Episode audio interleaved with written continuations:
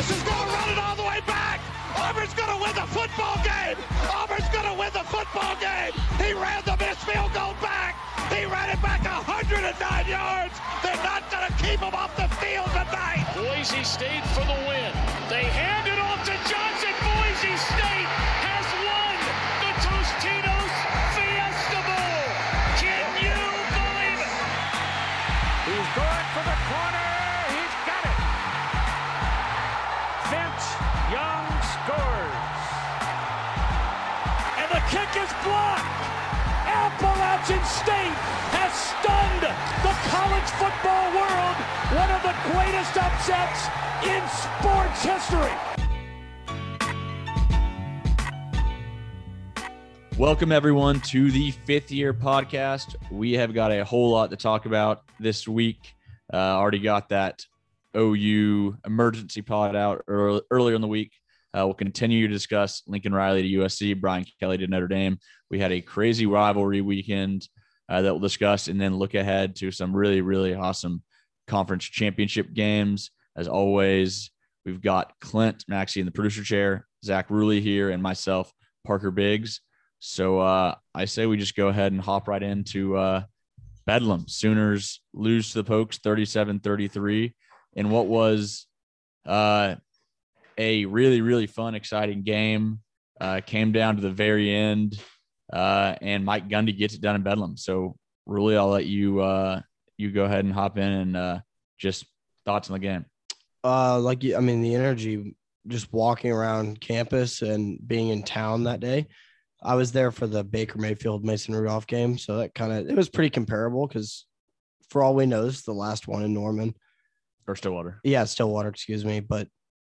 And then you got some fans that are rousing Lincoln. Hey, you're getting out of here, blah, blah, blah, which we did think he was leaving. But just I heard some LSU chants when I was on the way out of the stadium. Yeah, exactly. The game was awesome. The defense, once again, the first half was electric. That first quarter was like, oh, my God. I thought the total was, 50? Yeah, we were at 48 at halftime. Which is classic Bedlam. Yeah. I mean, but Spencer Sanders – couple bad throws. I think Kirk explained it on the broadcast. The first throw, Woody Washington just made a nice play, basically the way he disguised his coverage. Spencer kind of threw it off his back foot. OSU avoided the typical poke choke stuff. They did. It was the opposite. First half 24-24. Both teams moved the ball really well with ease. Second half, OU jumps up early, safety first drive. Right? No, OU started the ball, then pinned OSU deep, correct? And then and then OSU's first play was a handoff. The fumble. Backup Dominic Richardson fumbles, which is a good play by I can't remember the offensive lineman that actually fell on it. It could have been six. It could have been a touchdown. Yeah. Normally that kind of thing is like and I was texting my buddies like, oh, we did it like how do we do this every time? Like we've beaten ourselves. They kick off, force another punt. The defense does its job again. Brennan Presley, who has the awesome kick return earlier in the game, big momentum play. Well, he gives one right back, muffs it. OU picks it up in the end zone, and it's 9 quick ones. I mean, that happened in a flash. I thought. I moved seats to change up the mojo. I was like, I can't do this. I'm losing my mind. But OSU hung in there. And I did say if OU scores less than 24 or less, OSU will win. Now, technically, I was wrong, but I was also right. OU's offense only scored 24. Yeah. No, there was the OSU defense did a really, really good job keeping OU out of the end zone. And Caleb Williams is that's the first game I'll be honest. I've watched OU games, but actually just had to solely watch him. He's insane. Yeah. He had a really good game. I think he had 252 yards to the air, 3 touchdowns, no interceptions. Really, but he had that one fumble. But besides that, was pretty. You and I were talking about it earlier. I couldn't tell if he was running for his life or running to improvise. He made a couple plays where you go back and you watch it he probably could have just thrown the check down. Right. But that's that's any freshman, and that's been his problem all year. So not too out of the ordinary. But the OSU's defense just the Devin Harper play where he misses Caleb. This is on 4th and 10, so you think the game might be over. Yeah. With a minute and a half left. He misses him, runs it back down, shoestring, trips him, turnover. Oh, he had some room to run there. Yeah, he did. Well, then the 60-yard run, everybody's on their feet, obviously, for those plays, and I see him take off, and that is the most open space I've ever seen on a play in my life. Yeah. I thought at first, when he first broke loose, I thought he was going to score on that play. I thought it was a touchdown. Yeah. I literally sat back in my chair. I couldn't move. I was paralyzed. But then he makes Malcolm slip, and Malcolm's a great tackler, but Malcolm trying to tackle Caleb with that much space, it's going to be, I mean, anybody trying to tackle with that much space. Another thing specifically about Caleb, we'll talk a lot more about OU's future, but that's so important right now. I don't want to say it's as important as the coach, but keeping Caleb at OU, just speaking as an OU fan right now, that is so important. I would agree. You guys, I mean, like going forward, like you guys definitely need. It makes it easier on the new coach to transition if the current team afloat. Yeah, exactly. Like he's the leader. If he did, the floodgates will open if he leaves. If he stays, I mean, he's such a. Like you saw it when he came to OU. He's such a recruiter, and the guys love him so much. Like we'll get more into this, but keeping him is key for Oklahoma. But yeah, I mean, OU. To me, the difference between these two teams, just came down to discipline. OSU is a disciplined football team. They don't make as many. I mean, sure, Sanders had a couple bad dumb throws, but it's little things like special teams, kick returns, OU returning. Like, I mean, OU, for example, on kick returns, after Presley returned that, OU decided, let's start trying to return kicks, which they haven't done all season long. So, and that's the thing. If you're gonna bring one out, you have to get to the 25, or it's a dumb play. Right. If you don't get to the 25-yard line, it is a bad play on the special teams. And Eric Gray, the muff, that's something OSU does, as what happened earlier in the game. That stuff never happens to OU in Bedlam. Eric Gray, bless his heart, that sucks for him. But it was almost in the same spot as it was. Literally, it was like in the exact same spot. Yeah. So what was the score when Eric Gray muffed the punt? Was OU up? I think we were up 9. It was 9. Yeah, it was just the same. It was 33-24 at that point. People will look at that play, but the other play that I just will keep looking back on was OU's up 9. OSU has the ball. OU just gone up 9. Has OSU pinned pretty deep in their own territory, and Sanders, there was a horrible pass that Key Lawrence steps right in front of and was gone. If he just catches the ball, drops it. I remember what you're talking about. That would have been a dagger. Classic OSU. That would have been a dagger. Yeah, really. But you got to give it to OSU from that point on. They just didn't. They didn't really make any mistakes. No, and I honestly thought Casey Dunn called a pretty decent game. I mean, he's been better as of late. It definitely helps running the ball. Yeah, and using Spencer in the run game. And so. I said that would be important because of what Bohannon was able to do to OU. I'm sure OSU coaches were watching that, and I said get Spencer involved early. I think first play of the game. It might have been a pass, but he took off for a run about 15, 20 yards and kind of set the tone. That speed option he ran, that touchdown was awesome. That was really good vision. But it'll be the same story Saturday. As long as Spencer plays good, you know the defense is going to keep you in it. I say that, but he threw 3 picks against Baylor last time, so anything's on the table.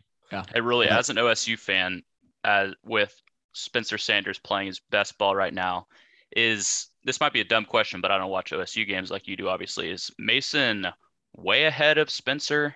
I'm just talking about this season. So much better than Spencer. Yeah, no, Mason.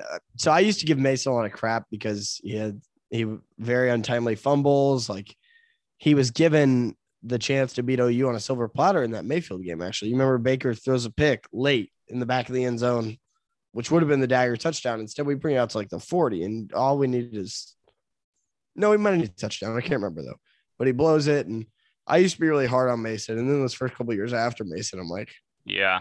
Shit, this guy was pretty good. But I make the joke, if Spencer finds a way to make the playoff, he's the best quarterback in Oklahoma State history. He jumps Whedon and Rudolph and in a joking manner, but no, he's nowhere close to what Mason was. He could be one day, maybe. I don't think Spencer Sanders is a good quarterback at all. I think he's very, very, very mediocre. He's asking he's doing what they ask of him right now, which is like, just don't turn it over. Give us a chance. I think the arm talent's there. He's talented, but I mean, some of the stuff some of the throws he makes are just. You should watch if you go back and watch his freshman year and then last year, the reads are nowhere. They're not even half as good as they are now. And to this point, they're still like, they're a little suspect at times. But his freshman and sophomore years was so frustrating because he'd make one or two plays. You're like, holy shit, this is why they brought this guy in. Yeah. And then two more. And it's like, well, what the hell?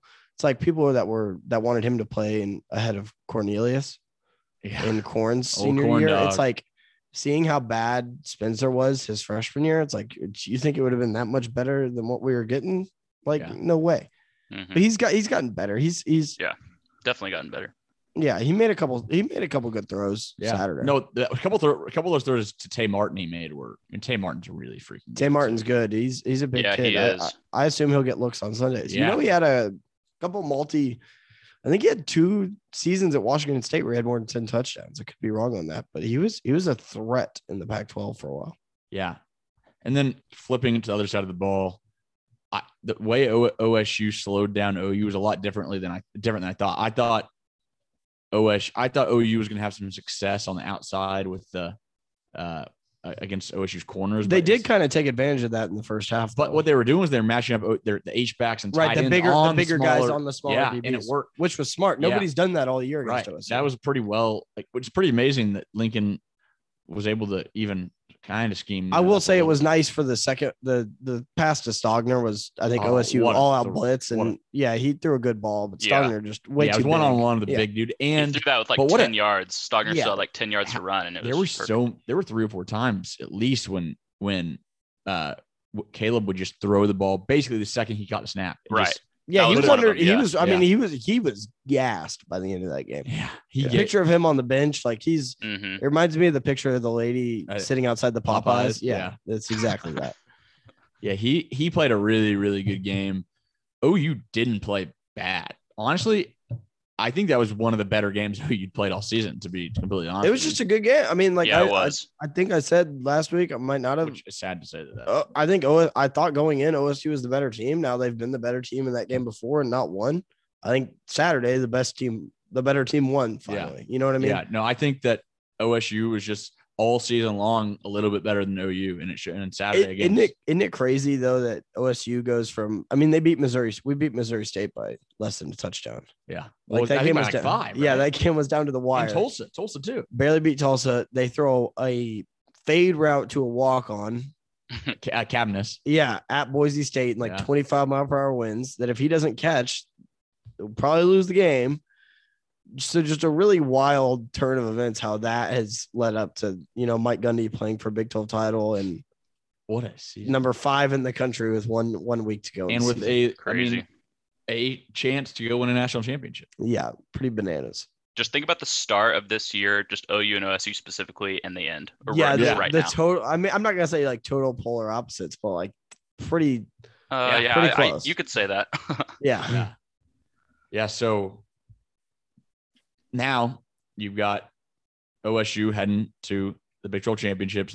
With Baylor's win over Texas Tech, which was a squeaker. Yeah. It was almost looking like a little bit there that no matter what, we were going to have which was very worrisome sitting in a house in Stillwater watching the Tech game. It was all right, come on, Baylor. Yeah. So Baylor gets it done.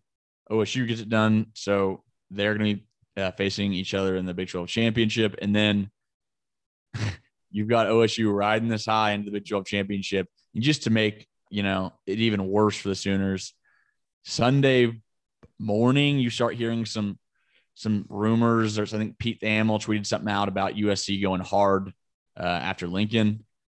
And then by Sunday afternoon, it was basically all but done. We thought it was LSU to be worried about, but instead Lincoln Riley decided to head west. And really what was just a when he made that decision, in the span of 2 hours, according to Lincoln Riley. He was contacted Sunday morning around 11 a.m. and, he knew by noon. So. Yeah, I know. You can make a life. I do respect somebody who can make, a decision that quick and that abruptly. I do respect and love that. Yeah, he is. The way he handled the deal. I think he's full of it. I think he's full of it. He's coming out. He's not looking.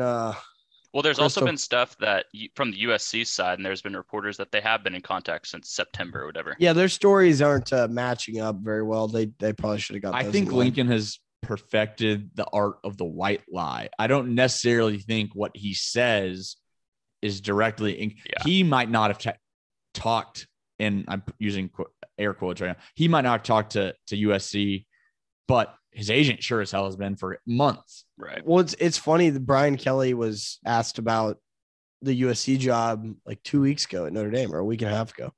And he was like, a lot of the time, blah, blah, blah, smoke screens are used. Like, I don't want anything to do with the USC job.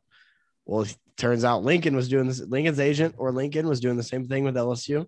And then Brian Kelly's agent was doing the same thing with LSU or USC. Yeah, like it's, so what I'm wondering is why I get the allure of USC. It's an amazing job. It's appealing. It's one of the 5 best jobs in the country. Sleeping giant, right? I just don't think you leave Oklahoma for you. I mean, I just don't think you leave Oklahoma for another college job. This could be, it is a high, there is a high ceiling at USC. So I think it'll work out for Lincoln. I really do. I think it's a good fit. But that's a risky move, right? Yeah. Leaving Oklahoma where everything's, I would like to hear, I'm not going to defend Lincoln because his actions are, I mean, as much as I love it as an OSU fan, the actions they were a little slimy, but I've heard rumors, and I don't know the severity of them. You know, he's wanting, and OU's facilities are pretty good, but he's just always asking for more. They're a hell of a lot better than USC, and I'm sure they've promised him saying. And exactly, and that's something like every coach wants the newest and latest and greatest, and you can't consistently keep upgrading. It's not feasible. So I'm sure there's something Lincoln would be like, you know, I asked for this, and Joe told me I couldn't have it. Like, I'm sure a little bit of that went on, but the last guy to leave OU for a college job, I don't remember his name. I'm sure you saw him on Twitter. 40s. Yeah, but the next OU coach was Bud Wilkinson. Yeah, and the last OU coach to leave at all for another job was Chuck Fairbanks for the Patriots in the 70s. And Switzer was the next guy. Okay, so OU is going to be fine. Let me ask you this. I want you and Clint both your opinions. You're both OU guys.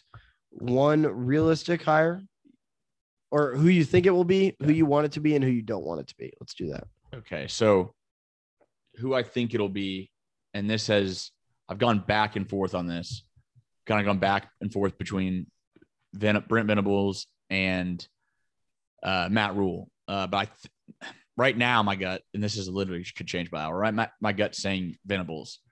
I think it makes a lot of sense. I think it would be a popular hire amongst OU fans, amongst former OU players, be a uniting hire. I just don't think that the guy has spent a long time at OU. He can coach defense, which I think there's going to be. I think that's maybe the way OU's going to go is go that. Yeah, I think I'm not saying like, oh, OSU having a good defense like makes OU fans want one, but it's like it's nice, it's cool to have a good defense. Yeah, now that I'm seeing it, and I think people are going to want to draft something drastically different than what Lincoln Riley. Yeah, change the culture. Yeah. Mm-hmm. And so I think that. If that's who I'd go, I guess is him. Who I want. Yeah, who do you want? Probably Brent Venables. That'd be your number one of realistic options. Okay, and who's your absolute do not want to see him be the next head coach?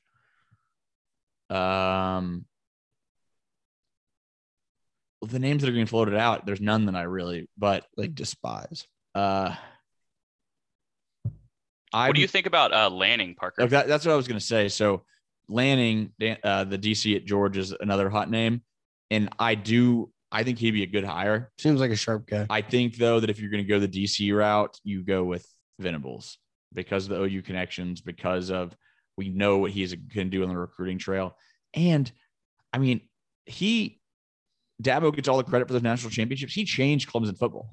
When he got there, that's when they started winning national championships. What if it was Venables, but he brought in like Chad Morris to be the OC? Because you know they used to work together. Yeah, I'm an anti-Chad Morris guy. So, really? Yeah, I don't like him. But no, I think if you pair him with like a Jeff Lebby, the OC at Ole Miss, because he went to OU. What about Lane Kiffin? Would you? I like Lane a lot. And that was my initial. That's who I wanted initially. I even tweeted it out. That's what I'd go for. But the more I've thought about it, one, I don't think he's a Joe C guy. Joe C is pretty, you know, a very, very, he looks like a person and not just their results. And I don't think he would check the boxes. And I think he's a flight risk too. He didn't want his coach sleeping around sorority rows. I don't think he would like that. But also, I think he's a flight risk too. You need someone that wants to stay at Oklahoma, and Lane is one of those guys that if he feels there's an opportunity, he's a wild card. Yeah, he might just jump. And that's the last thing OU needs right now. Yeah. But then who's just an unrealistic hire? Yeah, I brought this up to you earlier, and there are like rumors about this being somewhat of a name, and I think it's more than likely BS, but Dabo. Why? That'd be an awesome hire. Yeah, I don't think it's going to happen. But yeah, you said unrealistic. What does he make at Clemson? A lot, probably. Well, you guys want? I mean, OU's pockets are deep, but yeah. I mean, I don't know. I think it's completely I think it's very unrealistic. You guys are unrealistic. One mediocre season from Dabo is going to cause him to totally jump ship. Also, he's the king of the ACC. Yeah, he is. Yeah, no, I don't think that's the case, but you asked for an unrealistic one. Yeah. Clint, what about you? Who's your number one? Who's your dream? I definitely agree with Venables. I think part of it, we were talking about this on the Lincoln Riley episode, but and kind of how we're comparing Lanning or Venables, if you have the option and you go with Venables because OU ties, because I think right now that's just really important to kind of keep everyone together. And yeah, like I was saying, we talked about this in the other episode, but kind of brings the alumni together. And yeah, I think Venables would probably be my ideal candidate. And yeah, I would love to have a defense first. Like, really, you're probably not used to that. How has that been this year? It's defense first. At first, I was kind of like, oh, the offense is so bad. But then it was like, well, it doesn't matter. If we don't give up any points, we can score 6 and win. Yeah. It's fun. That, you know, obviously, I'm still relatively young, but in middle school and high school, OSU has these high-powered offenses scoring all the points, and your defense, you just pray to God they get one fucking stop. Yeah. This is more fun, I think. Just having like tough motherfuckers who go out there and hit. Yeah, and exactly. Not get tired. Like, that's really fun. You know what sounds like really a lot of fun is if you could somehow combine a really good defense and a really good offense. Yeah, no, that's not allowed. Like, not your Alabama. Yeah, no. Their defense isn't very good this year. Their defense is bad. So suspect. That's a hard. No one's really. There's been Alabama teams to do it. Clemson's done it. Yeah. There's been few teams though that have figured out. It's really hard. Yeah. Yeah. So yeah, Venables ideal, and then unrealistic. So realistically, I really do think it will be Venables. Okay. And no one really knows. Yeah. No one. I don't think we will know until it's announced. Right. Which, and there are people saying it was going to be announced tonight. Yeah, I don't know. Yeah. I don't think Josie would do that. That's one thing is I was thinking about this earlier. Shout out to OU Twitter. It is the funniest, just every little – I mean, the Dabo watch being 2 o'clock, people zooming in on the clock saying, oh, my gosh, it's 2 o'clock. And it was like 11 a.m. It's been very funny. And Parker said this earlier in the episode, but I hate for this to happen, but it has been very entertaining. Or the guy on I think it might have been on Sooner Scoop. He said Lincoln left because he's a liberal. Oh, yeah, I saw that. The Kyle Rittenhouse trial is what put him over the edge. Lincoln liberal confirmed. He couldn't take it anymore. So he moved to L.A. See, that part of it, too, even just the crazy takes are fun to see. But I don't think that's like a dead serious take, though. Like, the person that posted that needs serious medical help. Texas fan trolling or something. Well, if a Texas fan is so – I'm sure it does happen, but so dedicated to trolling OU that they buy a subscription to Center Scoop to troll. I respect that level of troll. I'm sure there are many of those. Well, I saw today on Center Scoop, someone posted that they just paid for their subscription to the Clemson rival site. Crazy people. Yeah. But yeah, I mean, OU hasn't – I mean, I wish you hasn't either, but OU hasn't gone through a coaching search since 1998, and your guys' last one was what, like 03? So yeah, they were talking about that on Sports. We don't really experience that around these parts. I mean, a name we haven't brought up, and I guess this can kind of segue us into Brian Kelly going to LSU, but Luke Fickell, or you guys have no interest in that? I don't see him coming this far south, personally. I like Luke Fickell a lot. I just don't think the timing's going to work out. I think he's Notre Dame's guy. I don't see a scenario where he's not Notre Dame's guy. Unless they go with Marcus Freeman, their DC. Which would make sense. Makes sense, but he's never been a head coach. I guess he is very well respected in circles up there. He's kind of cheap too. For how big? Fickell's an Ohio State guy though, correct? Yeah, and that's not opening up for a long time. And even if he wanted to make that jump one day, he could go from say Notre Dame to Ohio State. Exactly. But I guess he has, I guess he's a good old Catholic lad, has strong Catholic ties in the Midwest, which is what Notre Dame wants. Yep. They want to recruit the private, the Catholic private schools in the Midwest, and Fickell can do that. I mean, I don't, I guess it's him or the DC, like you said. I don't know who else they would want to take that job. Campbell. Yeah, it kind of seems like a Notre Dame guy. Yeah. He recruits that same profile Notre Dame tries to. The Notre Dame job seems easier to predict. Like there's more obvious. It's not going to be answers. Some guy from the SEC going to coach Notre Dame. Yeah, I agree. They're more. It's like a Big Ten guy. Yeah, a Midwest guy. So yeah, let's talk about that. So Brian Kelly leaves Notre Dame for LSU. And what's going to be 10-year, $95 million contract with some pretty insane incentives. You see $500,000 bonus for each bowl every year he's bowl eligible. I bet he's out of there in 4 years. I think it's a cash grab. It's a terrible. To me, it looks like a terrible fit. I agree. It seems like a horrible fit. But the other side of it is, Edo and Miles won national titles. Yeah, that just proves how easy it is. Kelly seems like a total jackass. Oh, he's a terrible human being. But he's a good football coach. Did you read that story from the grad assistants? Yeah, Robert Saleh and who was the other one? Also an NFL. Yeah, two NFL coaches. He invites him over to the Christmas party for everybody that doesn't know. He's like, hey, come to this party. They think they're getting to go. Turns out they were working like show snuffling and car parking duty the whole evening. And for context, this is when they were grad assistants at Central Michigan on his staff. And those guys are two NFL head coaches. Yeah, you got two 20, probably 25, 26-year-old dudes like out there, like great football coaches shoveling snow and moving cars. And then there's the whole deal. He made that the videographer at Notre Dame. He like made him get into the boom. And it was so windy, the kid died. Yeah. And then the kid literally jokingly tweeted, like, oh, 60-mile-per-hour winds today. I'm dead. LOL. And like the kid died. Brian Kelly, like, said, literally, basically, like, didn't care. Brian Kelly killed a college kid. Brian Kelly's, and then you saw the stuff. He calls team meeting at 7 a.m. He's out of there by 7:12. Dude, imagine having to get up to go 7 a.m. team meeting to go listen to your coach tell you he's no questions, nothing. I mean, I'm sure Lincoln's was something similar, but. Dude, he just does not seem like a great guy. But so why do you guys think he's a bad fit? I just don't think he's not a Southern guy. No, and like going from like him to O to him is like night and day. Like Coach O is the Bayou. And then Kelly seems like a bit of like an elitist to me too. Yeah, he does. And also he's not used to recruiting the kind of kid, like the athletes he's going to be like recruiting in Louisiana. Like that's a totally different ballgame. Like Notre Dame recruits a totally different style. Like he's recruiting big physical blocking tight ends at Notre Dame, not these freak kids like Derek Stringley and like Odell Beckham's of the world. I wonder though, do you even need? I don't really know if you need to be a good recruiter at LSU because no, it recruits itself. They have such a lock on their now. State. If he loses Louisiana recruiting to A&M, then he's screwed. Yeah, I don't see that happening. I don't see that happening either because I'm gonna go out on a limb and say most kids that grow up in Louisiana. They grow up playing for the Bengals. They want to play for LSU. I don't think Kelly will be a colossal failure, but as long as Saban's there, I don't see him. I mean, I don't see him winning a national championship. No, that's the expectation. I think when you're hired to coach LSU, that SEC West is brutal. I mean, it always has been, but good God! And then you're gonna add OU and Texas, however they divide it up. Who knows how to divide everything? But good Lord.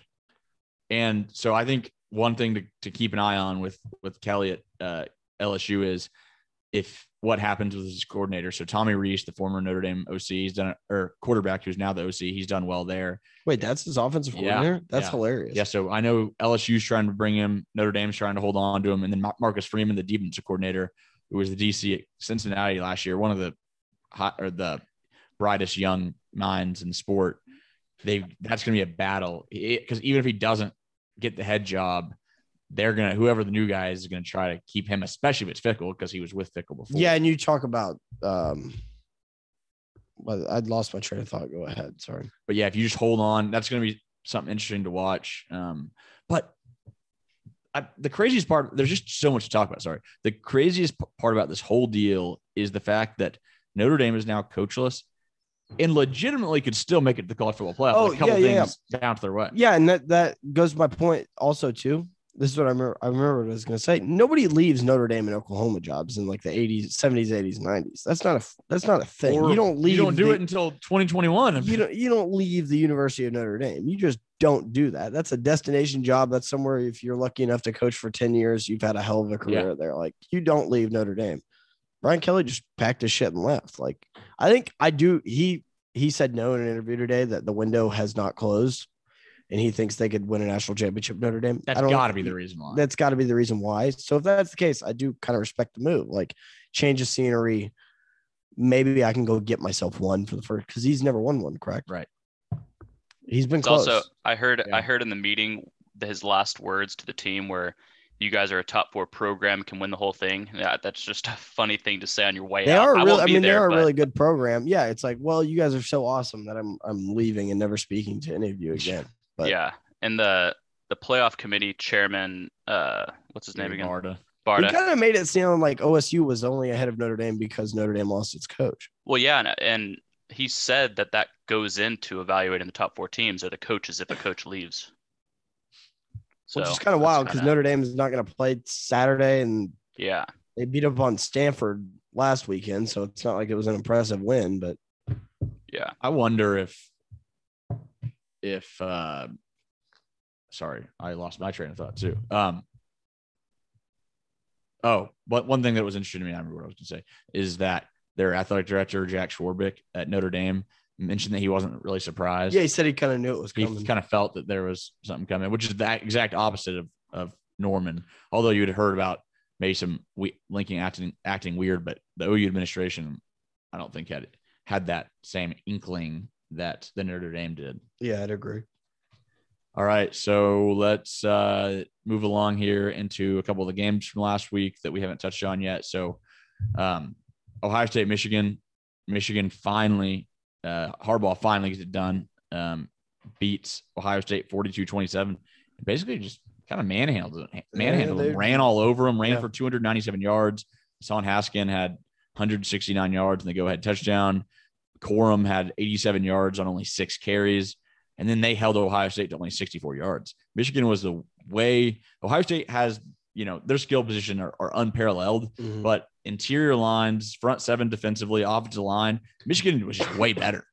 They were tougher. What's the defensive end's name? Aiden Hutchinson. Yes, he's a monster. Yeah. I saw somewhere he's going to be a top 10 pick. Could he be a Heisman finalist? No, he's now the projected number 1 overall pick. The projected number 1? Yes. Dang. I figured he moved up a little bit. I'm going to see whose mock draft that was. But I mean, how happy did Harbaugh look, though, after that? I mean, the weight. I was happy. You saw Juwan Howard come and shake his hand. Yeah, I'm not a huge Harbaugh guy. I think he's a bit of a scoob, but I was happy for him. I mean, at some point he was going to get it done, and to do it at home, and that atmosphere was awesome. The snow. I mean, he doesn't eat chicken? No, but that isn't. He's just a weirdo. It's a nervous animal, so he doesn't eat it. It's nervous animal. He's a red meat kind of guy. Yeah. Such a Harbaugh quote. Remember also when he I think Harbaugh's hilarious because he's a meme. Yeah. Like that night, exactly. The day, like National Signing Day, or like the first day of recruiting opens, and Harbaugh spent the night at a kicker's house until he committed. A kicker. Not even like an actual skill position guy. That should be illegal. No, it's cool. It's a football guy. And he drinks a lot of milk. Yeah, he does. Which is kind of weird, But then, like, with milk, nothing. But 108,000 people sit in that stadium, right? Something like that. Yeah. I swear to God, there was 100,000 on the field. Yeah. After the game, they might have just started letting people run into the stadium and like come party. Like, it was incredible, and it was snowing. It was a really cool scene. That's when I knew OSU was going to win, though. When Michigan won. Yeah, because we like. Yeah. Michigan also always loses too. This whole season led up to rivalry weekend with Ohio State and OU losing. Yeah. It only could have been topped from a. Just overall fun, not fun for me, but overall just like fun experience for college football fans. The only thing that could have made it even better, and we'll go into it in a second, is if Alabama would have lost too. Imagine that. Yeah, that game, from what I watched of it, it was kind of ending as we were walking into the stadium. So I didn't see the ending or a ton of it. I just was like kind of pumped because I saw Alabama had to go 98 in like a minute and no timeout. They had like a minute 24 to go. They did it in a minute 11. That's disgusting. Like, how do you let that happen? But wasn't Clint? I went back and watched some of the game, but I haven't watched the whole deal. Didn't Auburn? Because I was in Stillwater too, so I was kind of watching it, but not that closely, not too closely. Auburn could have ended the game, and Bigsby ran out of bounds, right? Yeah, he. Yes, he did. It was like I can't remember what down it was, but and I can't remember if they had timeouts either, but it was a huge play. And right when he ran out of bounds, it was like, what are you doing? And then it left however much long enough. They could have run the clock out otherwise. Wait, so right? Tank messed up? Yeah. Yeah, so he ran out of bounds. He was like running all the way across the field, and he had room to just go down, and then he ran out of bounds. And it was, I don't know if it would have ended the game if he went down, but it would have been like maybe 15, 20 seconds. Yeah, that hurts to hear, actually. Yeah, so then Bama takes over at their own 3-yard line with a minute and, 20-something. Insane left. Drive. Take it 97 yards. It felt like it was like in 5 plays.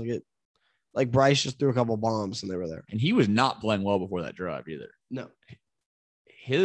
Auburn came in. Auburn defense had a really, really good game plan. Do you think they win that game with Bo Nix at quarterback, assuming everything goes the same? I actually what was the quarterback's name? It's Finley. Yeah, Finley. He played pretty well. I mean, only 137 passing yards. But when you were watching the game, it didn't feel like, oh, man. Yeah. And you wouldn't be surprised at all if Bo Nix only threw for 130. Yeah, no, and yeah, exactly. So there's no way to know for sure. They Alabama is just – I don't know what to think. I think Georgia's going to beat this shit. Aren't you – I do too. They are the last month for Alabama has seemed a lot like OU's season. They're squeaking by teams. They beat LSU by 6. They beat Auburn or Arkansas by 6 or 7. Now a bad Auburn team, 24-22 in overtime. I mean, they are skating by. I agree. Eventually they will get caught. And yeah, I think it's Saturday. I will get into it more, but day of reckoning. Yeah, I think something might be coming for Bama on Saturday. Should we just go ahead? Do we have any headlines? I don't think so. Those were kind of them. Yeah, and if there are, none are bigger than Brian Kelly and Lincoln Riley, so it's not worth talking about. I always get this confused. Are Brian Kelly and Chip Kelly related? They kind of look like brothers. They're not. Cousins. Yeah, they do kind of look like brothers. Yeah, they're both in the football game. Visor guys. My dad actually asked me that yesterday. I said they're brothers, but no, they're not. Oh, but another coaching change that I would just like to mention is Washington's hired Fresno State head coach. I kind of like that move, DeBose or whatever. Yeah, he's a good coach. Virginia Tech they hired the Penn State defensive coordinator. Also, our guy Billy Napier, Florida. That's a Did we? I forgot. There's been so much happening. I think that's a great job. Did we talk about that? No, Florida did a good job with that one though. Yeah, I love that. You're a football guy. Go in there. He can coach. Yeah, he's just Saban. Tree disciple, yeah, which means he'll lose to Saban the first time he plays him. Yeah, so Virginia Tech hired Brent Pry, the Penn State DC. That seems like a very uninspiring hire, but what do I know? Yeah. So let's move on just into our preview for conference championships. Wait, should we talk college football playoff rankings? Oh yeah. Let's talk playoff rankings. I'm gonna pull them up. So. Number one is Georgia, not surprising there.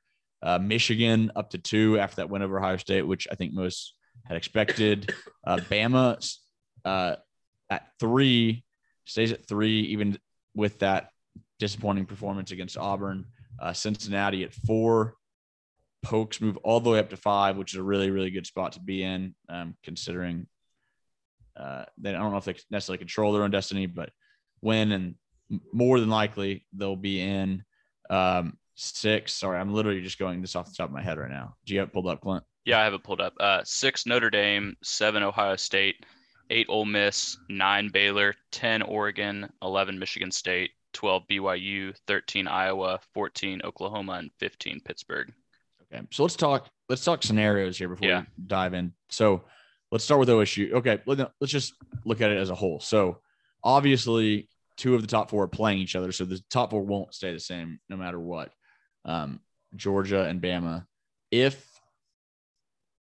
everything goes chalk, this is the scenario that I think is most likely. Everything goes chalk, it's going to be pretty easy. It would be if Georgia beats Alabama and all the other favorites win, it's going to be Georgia, Michigan, Cincinnati, and Oklahoma State. I think Cincinnati and Oklahoma State could be interchangeable, but that would be the case.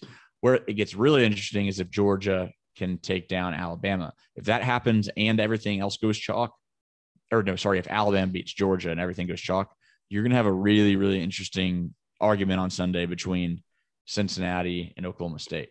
I mean, I'm biased, but that would give OSU its third top 15 win of the year, which is more than anybody in the country, I think.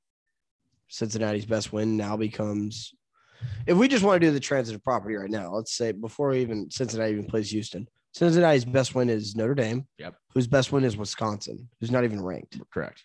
Like that's – it's not great. Right. But say they beat Houston. Houston, pretty solid football team.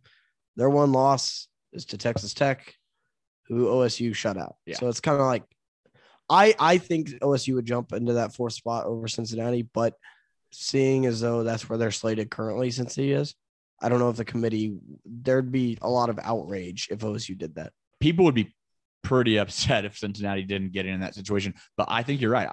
I personally think, based off the committee's history, I think that OSU would jump Cincinnati. The only concern is just if the committee looks at Cincinnati as like a 2 year, like they look back and they go, well, they've won what 24 of the last 25 games or whatever. And their only loss was by a field goal to Georgia late last season. I could see if they're looking at from that angle, I could see them, but OSU will have a much better resume at the end of the day. Yeah. I think they would too, but you think OSU jumps Cincy to 3 or Cincy goes to 3? I think they might keep Cincy at 3. I could see them only jumping them in the case that they had to pick one to get into the playoffs. Yeah, I think they'll probably keep Cincinnati, which is dumb to say.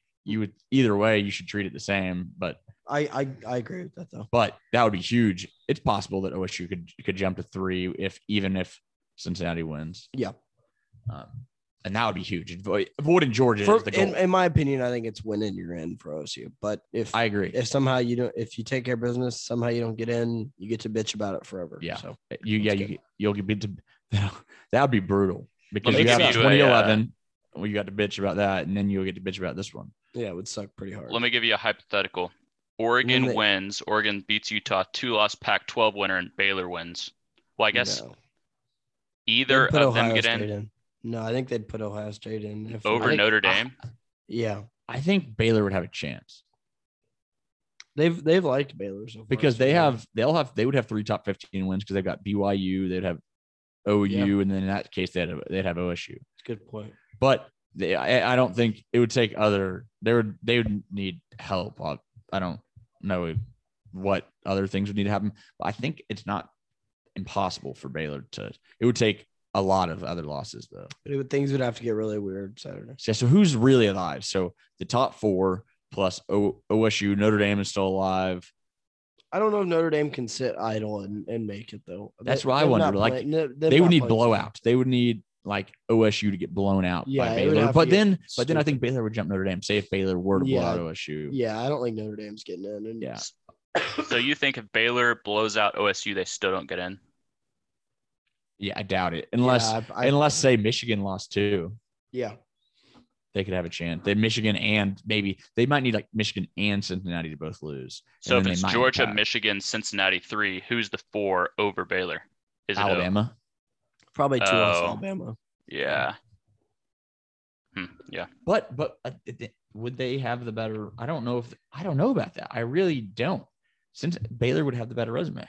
Yeah, they would, but it wouldn't matter to the committee. Yeah, that's true. It is Alabama. Any other playoff scenario? I think that's pretty much it. I mean, yeah. All right, let's go ahead and just jump into our conference championship previews. So we'll start with the Friday night matchup between Utah and Oregon in Vegas. I think the Utes are a 3-point favorite. I don't have that in front of me, but I think that's the case. Utah drilled Oregon last time around. That was 2 or 3 weeks ago. Ran all over them, shut down the Oregon run game completely. Morgan Scally and Whittingham had a great game plan. And I expect that. I expect them to be ready for this one again. I think Utah is a much better team. I think if the teams we've seen the last month from both of them are there on Friday, I like Utah's chances in this one. But I don't know. I do. I feel very good about Utah in this game. I'm going to pick Utah as well. They're the more physical team. I don't think Anthony Brown is capable of winning a game. He's more of a game manager, but yeah, I think the Utes win again. Yeah, and that run game with Tavion Thomas and Pledger has been really, really good. It's just I don't really have much else. I don't. That game means nothing. You get a spot in the Rose Bowl. If you're the Pac-12, cool. I mean, maybe not Oregon, but I think deep down, some of those schools are hell yeah, USC, that's a big dog. It's good for the conference. It might suck competing against them for recruits, but it'll be nice to have a relevant team consistently is the hope. This is a much bigger deal for Utah than for Oregon. Utah's never won the Pac-12, and Utah's never played in the Rose Bowl. So and considering how bad poor the start was, Utah's gonna be more fired up for this game than Oregon. Yeah, absolutely. They got more to play for. Yeah. Utah. I think looking ahead to next season, they're going to be a preseason top 7 or 8 team. I think they're rolling. ACC and Charlotte, Pitt and Wake Forest. Who would have thought before the season that's what the ACC championship would be? Pretty wild. What's the over on this game? It's got to be insane. And I want to pick Wake. Those are my guys, but the defense is so bad. Yeah, Pitt's defense actually can get stops. Yeah, and is pretty solid. 71.5. Yeah, I like the over. Yeah, I like the over, but I think Pitt's going to win. I do too. I like Pitt, but the over. I like the over. It's a pretty low total. I figured it'd be 75 or something. I was thinking it could be pushing 80. I think it could be. I was thinking it could be like a Bedlam total from 2 years ago where it was pushing 80. Yeah, that it's a lot of points in that one. Hartman versus Pickett, probably the two best quarterbacks in the ACC. I mean, there's a lot of the ACC is pretty loaded with quarterbacks this year. Yeah, Brian Armstrong. Yeah, a lot of sneaky good quarterbacks. Yeah, I like Pitt too. I think they're much more well-rounded team. I'm surprised Pat Narduzzi's name hasn't come up. He just ain't sexy. He's not sexy. No, he's not. He wins with what he has, and what he has isn't a bunch of 4- and 5-star recruits, but he's done a good job at Pitt. I agree. So I'm gonna go with Pitt as well on that one. AAC American Championship. We got Houston and Cincinnati. This one's in Cincinnati. It's home field for the top team in the conference gets to host the AAC Championship. So this battle between two future Big 12 teams, two of the better defenses in the country, which is really, really surprising considering Houston and Holgorsen. You don't think of Houston, but their defense is sixth. They're the sneakiest 11-1 team. I know. Nation. And their defense is legit. They're sixth in total defense. Cincinnati's eighth in total defense. Houston's offense, though, has been real inconsistent. Clayton Tune at times will look good. He can light it up. And then they can just – I mean, there's times when they struggle to move the ball at all. And so I just don't see Houston moving the ball well on Cincinnati. And with that atmosphere, I'm sure it'll be pretty electric. I like Cincinnati pretty comfortably. See, I like Cincinnati, but I do think Houston can keep it close and cover because Dana's still – I mean, he's coached in big-time football games. This isn't his first rodeo. He'll have those guys ready to go, but depending on what Carson Tune they get is what is going to be the outcome of the game. I agree. If he's bad, they could lose. I just don't see him being able to throw on Maude Gardner and Kobe and Brian. No, yeah, those are the best athletes he's going to play. I keep saying this. I've said it so many times, but that is an insane cornerback duo. Yeah, they're pretty legit.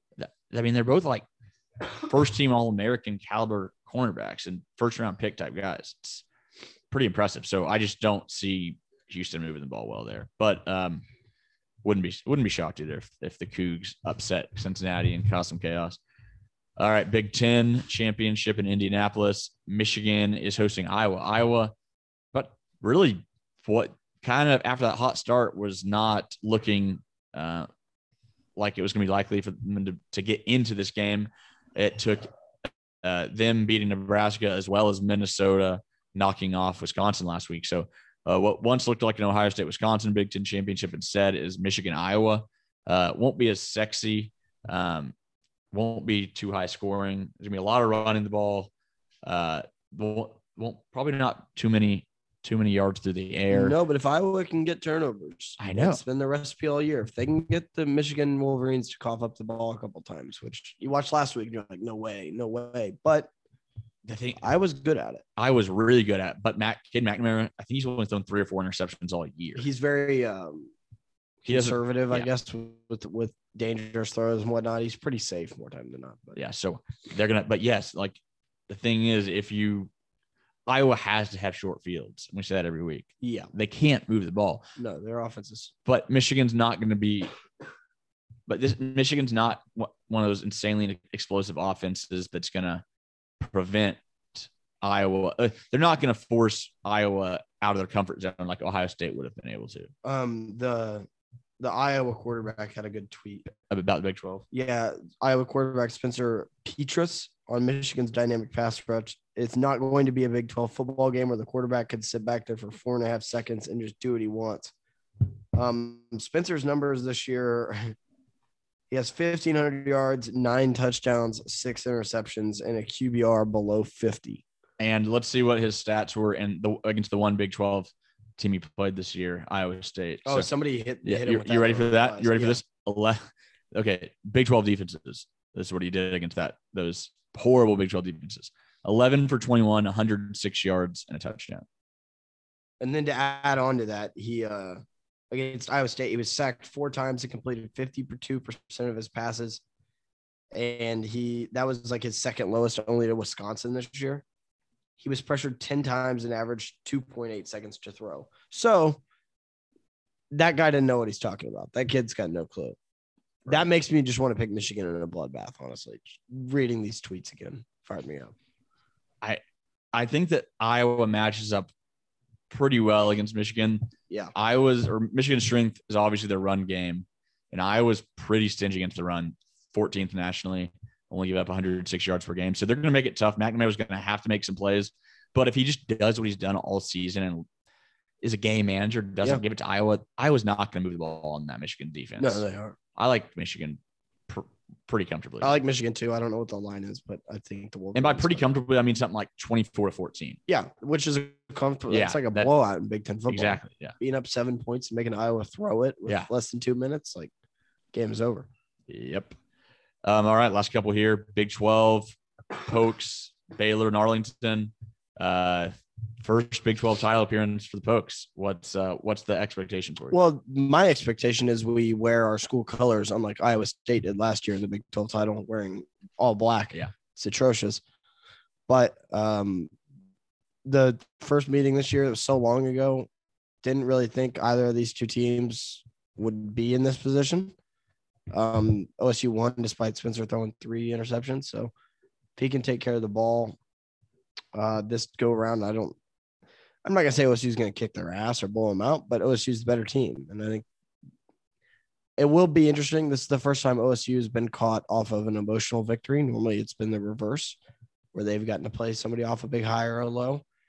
If Bohannon isn't 100%, that's going to be a big factor. Do we even know if he's playing yet? They won't announce. I think Aranda's questionable. I just checked. Yeah, Aranda's keeping that under wraps. But I watched that backup last week. It was not too impressive. Who played? Was it Zeno's not there? Is he? No, he's not. I can't remember this guy's name, but I remember one. He just did not look. Some of the throws he was making, they didn't look great. It's going to be about stopping Baylor's run game though. Abram Smith, he's legit. We all know that, but. I do like the Pokes. I don't want to be cocky about it. I never do. We know she's playing, but hopefully they're not overlooking anything. But because it's potential for a pretty big letdown spot. I pretty much agree with everything you say. I think OSU. I like OSU to roll. To be completely honest with you, I think they're feeling pretty good. I think they're kind of smelling themselves in a good way, though. And Baylor has gotten Baylor peaked early at OU and haven't. They've looked pretty meh since that game. Their offense is they gross. Squeaked by Texas Tech. Their offense is gross. They play a similar style as OSU. They're just not quite as good at it. I can't remember the kid that played. The backup quarterback was not any good. And he got lit up on one play. He was so we thought he was dead watching the broadcast. It's like that kid's not getting up. They're going to have to get a stretcher over here. And he just popped up. But he was not great for Baylor. But if that's the guy they get, I think that does actually in a weird way work to Baylor's benefit, though, is we don't know which quarterback to prepare for. Which was it Blake Shapen? Yeah, Shapen. He was not great. I don't know what his numbers were, but couldn't have been that good. Yeah, the key is going to be – the key for Baylor is going to be just try to get a run game going, which I think you can. I mean, OU showed you can run the ball on OSU, but I don't know if Baylor – Well, Bohannon's not half the passer or runner. Sure. And if he's banged up. Yeah, it's his leg too. It's not like a finger or something. Like it's his that really hurts Baylor, because that was the key for Baylor against OU was Bohannon. Even if Abram Smith against, I mean, OU was just committed to the run. If you take away Bohannon's running ability, he's not going to be able to get it done through the air. And yeah, I like OSU to roll. I'll probably be taking OSU spread, but also what is the spread, like 6.5? 6.5, yeah, but. If you don't like that, Baylor team total under is probably going to be about 22.5, depending on who the quarterback is. OSU's defense last week, bad luck. They gave up the 24, which was still over OU's team total, but I'd probably look into Baylor under team total. The only thing that concerns me with OSU is, just, like you said, it's just coming into this one way too overconfident. Thinking about the playoffs, not thinking about Baylor. They just beat OU. We beat these guys before. We beat OU last week. Blah blah blah. But they're such a senior-led team that I just don't see it happen. I don't think that'll happen either. But you never know. Yeah, I might be joining you with OSU spread. I'll knock on wood for you. Yeah, thank you. All right, so SEC championship. Wrap us up here. Bama, Georgia, game days there. Really, really a lot of hype here. A lot of playoff implications. Alabama with a win is definitely in the playoffs, and Georgia would be in the playoffs too. So a chance for the SEC to be the first conference that get two in. Has it happened? I forgot. Yeah, hadn't it? I think SEC's had two teams make it. The year that LSU – It would have to be, right? LSU and Bama made it the same year, maybe? Yeah, I think so. Okay. It would have to be those two if anybody's done it. I can't remember off the top of my head, but Georgia hasn't looked off. They're the one team that all season long has never – I mean, what they haven't been touched. So Alabama, obviously, if there's a team that's going to give Georgia a run, it's them, because Alabama's offense can be pretty insane, and it's Nick Saban. And – The thing that we've been waiting for all season long is putting Stetson Bennett in a close game. Yeah. So we'll see how he reacts. Because last season when he – 2018, by the way. Georgia, Alabama, National Championship. Those two made it. Oh, yeah. Oh, yeah. Duh. Yeah. You guys did a good job of – We forgot that playoff. Yeah. Good job. We've been a lot. We've been through a lot this week. Yeah. Yeah. That seems like decades ago. But, yeah, Alabama has a chance to put Stetson Bennett in an uncomfortable spot. Bennett, the thing that I like Georgia here a lot, but the thing that gives me some pause is that where Alabama can be exposed offensively is with the defensive backs. And Bennett, I don't know if he's can do that. But then again, I didn't think KJ Jefferson could either, and he threw for 350 yards. Yeah, and that's the last guy you should be. And exactly. So I just think that Georgia's defense is so legit. They're going to slow Bama down, and Georgia's got the athletes. Saban 3-0 against Kirby Smart with an average margin of victory of like 9 or so points. So. I know. I'm probably going to be so wrong on this, but I just think Georgia's a significantly better football team. Yeah, and you typically – I agree with you. I'm on Georgia spread. What is it? 6. I like that. You don't get rich betting against Alabama typically. No. I will probably look like a moron. I'm gonna probably side with you on that. I think Georgia's the way better football team though. They should – the best team doesn't always win, but it should Saturday. Yeah, I mean we haven't seen a complete Alabama since the Ole Miss game. Yeah, and that was a while ago. Early October. Yeah. So if Bama is firing on all cylinders, they're gonna have a really, really good chance to win this game, but.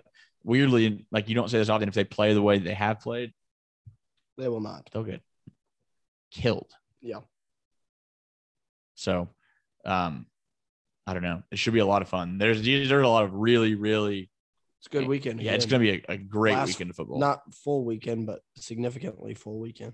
I mean, every game should be competitive. Yeah. Even the smaller school conference games. Yeah. Army Navy this week too, or is that next week? That's next week. Yeah. Yeah. So still a lot of good football to look forward to. We will finally have answers next time we talk. Well, I mean, we're to the point. This is our second pod this week. There's so much going on. We might start churning more out if news keeps hitting. I'm guessing we'll know OU's coach by next week. Yeah. So we might have another podcast between now and then. If OU hires someone, we'll probably put something short out there. But yeah, as always, we appreciate everyone listening. I don't know. Do either of you have anything we want to add before we go? No, I'm good. Clint? Another good luck to Ruley. We owe Ruley another good luck. I hope. Thank you guys. I will be rooting for OSU. I'll get a tattoo if they make the playoff, probably on my leg or something, but it'll just say made playoff and that's it. Made playoff 2021. I don't know. You might want to wait. And if you do win, that would look a little stupid when you just made playoff in the year you won it. That's a good point. I don't think we're winning at all, but if we find a way to sneak into the top four, it will truly be incredible. Yeah. So that's you know, if Ruley's not, if the Pokes don't win, Ruley might go missing. So if he's not on next week, you know, the funniest thing about all this is before the season, I said I don't care anymore because I was like, you know, we're never gonna make the playoff. It's not possible. It doesn't matter. And I'm roped right back in. I mean, I still care, but it's like, the end goal for me is to win the Big 12. Like that should be OSU's goal. And then whatever happens after that is like cherry on top, which can happen Saturday. Yeah. Yeah. Yeah. So a lot to look forward to. Appreciate everyone listening as always. We'll keep churning content out. We appreciate the support as always. Give us a follow on Twitter at Fifth Year Podcast, on Instagram at The Fifth Year Podcast. And then, you know, like, subscribe, rate. Give us a 5-star on the Apple Podcast app. You're already on your phone. You're about to close the podcast. Go on to a new one. Just go ahead and give us a 5-star. Yep, I agree. So, yeah, let's have a great conference championship weekend. Have a good one.